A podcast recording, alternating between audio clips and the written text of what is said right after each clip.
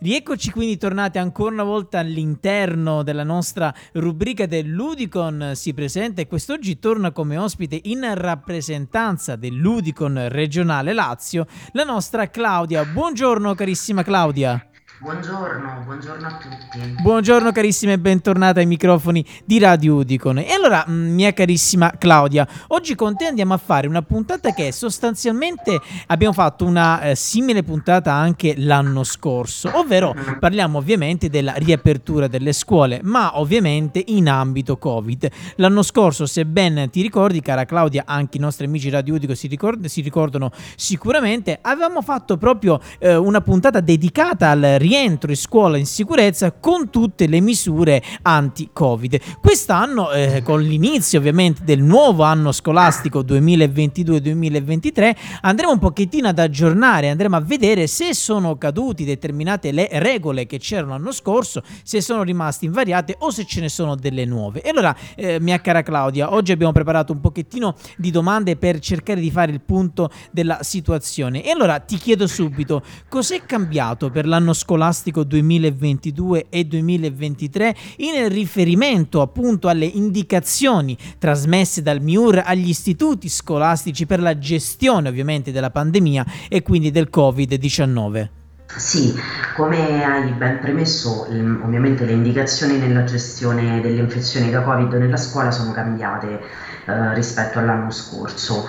E, il MIUR ha inviato uh, un vademecum a tutti gli istituti scolastici e um, bisogna dire che nella premessa di questo documento viene innanzitutto specificato che da strategie di contrasto alla diffusione dell'infezione, sì. così come era l'anno scorso e addirittura due anni fa, si è eh, passati invece a strategie di mitigazione, ehm, con l'obiettivo ovviamente di contenere l'impatto negativo dell'epidemia sulla salute pubblica, ma soprattutto eh, garantire poi la frequenza scolastica in presenza. Ecco. Quindi la frequenza in presenza degli alunni. Degli alunni, ecco. E, ma allora a tal proposito ti chiedo, tra eh, le varie misure di prevenzione, quando è consentita o meno la permanenza a scuola appunto di quest'ultimi, ovvero degli studenti? Ehm, allora, mh, mm, la permanenza a scuola eh, ovviamente non è consentita in questi casi, Ok. cioè eh, quando si presenta una sintomatologia compatibile con il Covid-19 eh, come ad esempio sintomi respira- respiratori acuti, per esempio tosse e raffreddore, però con uh, difficoltà respiratoria. Quando si presentano sintomi come vomito, diarrea, perdita del gusto, perdita dell'olfatto e anche forte mal di testa. Ecco.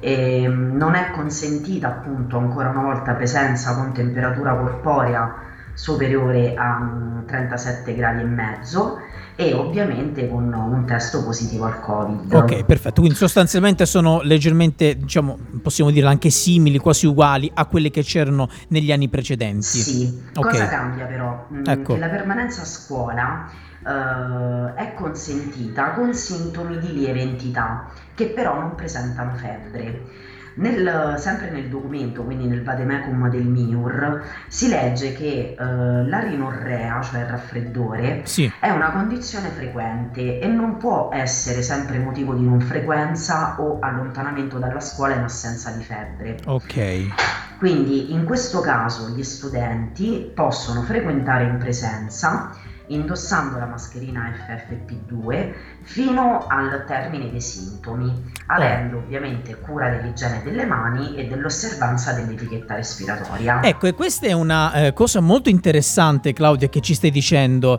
eh, proprio appunto del raffreddore, come dici tu, che è una condizione frequente, soprattutto, Claudia, se pensiamo all'ormai imminente periodo autunnale ed esatto, invernale, esatto. sono condizioni, insomma, diciamo pressoché normali, che però giustamente viste in un'epoca dove regna purtroppo questa pandemia possono essere diciamo scambiate per alcuni sintomi da covid. Ecco in questo caso eh, vige questa sorta di eh, regola nel senso che lo studente può frequentare comunque sia l'istituto scolastico pur però indossando una mascherina del tipo FFP2 ovviamente fino alla fine dei sintomi e avere quelle eh, diciamo accuratezze anche igienico come la, l'igiene delle mani e anche insomma osservare come si evolvono i sintomi, perché magari se già questo leggero raffreddore in, col passare del tempo potrebbe già arrivare la febbre, insomma altri sintomi più gravi, ecco lì già insomma eh, bisogna avere un pochettino Bisogna un po' più... ecco, esatto. preoccuparsi e andare a verificare tramite test se effettivamente si risulta positivi o meno al Covid. Ecco, ecco, ma rimanendo sempre nella, eh, nel cerchio diciamo di misure di prevenzione, ecco,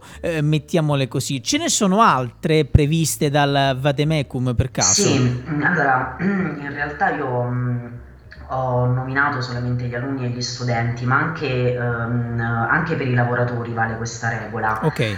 Um, è ovvio che sia gli alunni che i lavoratori a rischio di uh, sviluppare forme severe di Covid-19 Uh, possono comunque sempre utilizzare dispositivi di, di protezione di tipo FFP2 e mh, anche dispositivi per la protezione degli occhi. Okay. Uh, rimane ovviamente sempre la raccomandazione dell'igiene delle mani e il frequente ricambio dell'aria. E, mh, tra le regole mh, che si trovano nel Vademecum è prevista la, sati- la sanificazione ordinaria, cioè quella periodica degli ambienti, certo. ma anche la sanificazione straordinaria, ehm, che si fa quando ci si trova in presenza di uno o più casi confermati. Quella deve essere tempestiva, la sanificazione straordinaria. Oh, perfetto, perfetto. E invece mh, quello che ti volevo chiedere, e suppongo comunque sia anche che tutti quanti i nostri amici di Radio Udicon si stanno chiedendo, soprattutto mm. magari i genitori all'ascolto in questo momento, vi ricordo, o in diretta sul sito radioudicon.org ore 11.20 2020 con la nostra rubrica Udicon si presenta oppure in formato podcast su Spotify. Um, ti volevo dire, eh, cara Claudia, come vengono gestiti i casi sospetti o, quelli anche confermati all'interno degli istituti scolastici?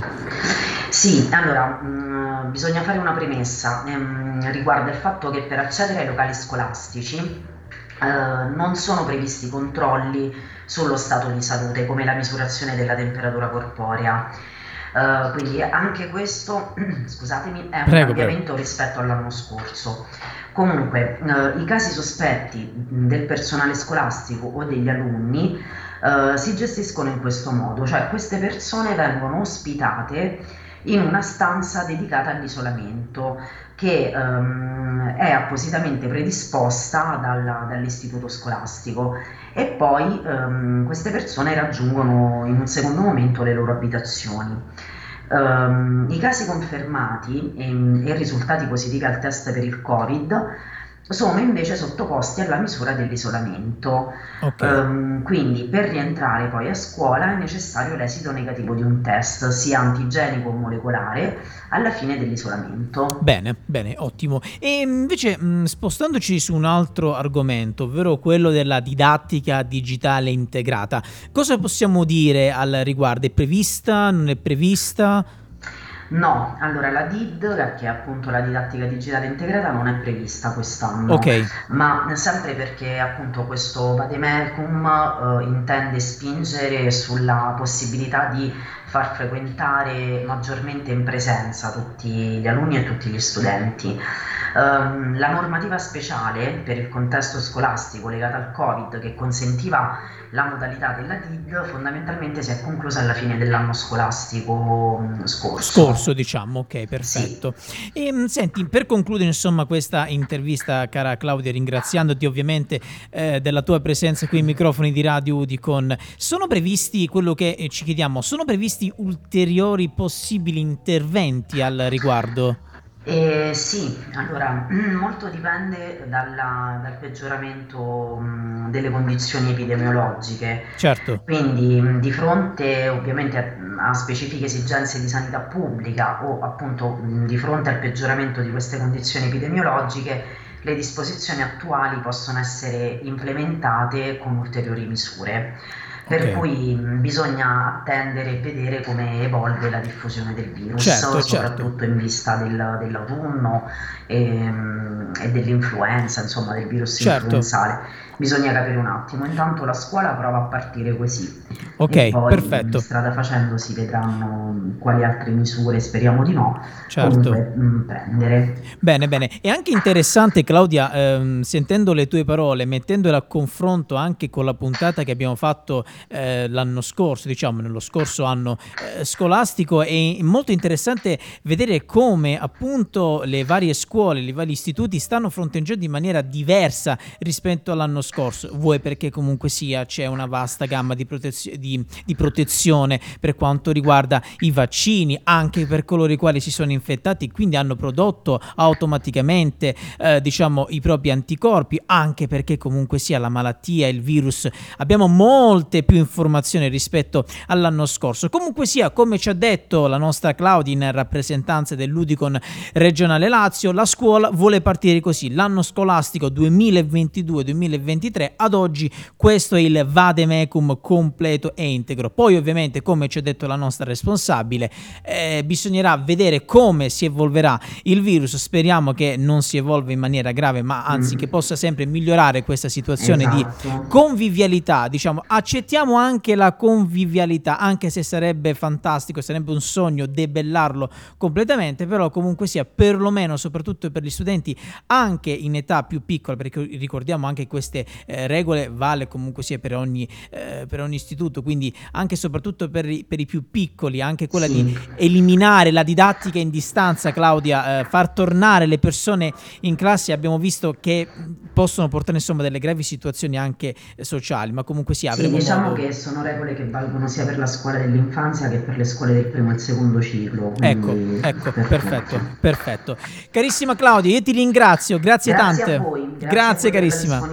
Grazie, allora quindi ringraziamo ancora una volta la nostra Claudia in rappresentanza dell'Udicon regionale Lazio e per coloro i quali invece ci stanno seguendo in diretta sul sito www.radioudicon.org noi proseguiamo la nostra mattinata con il resto della nostra programmazione.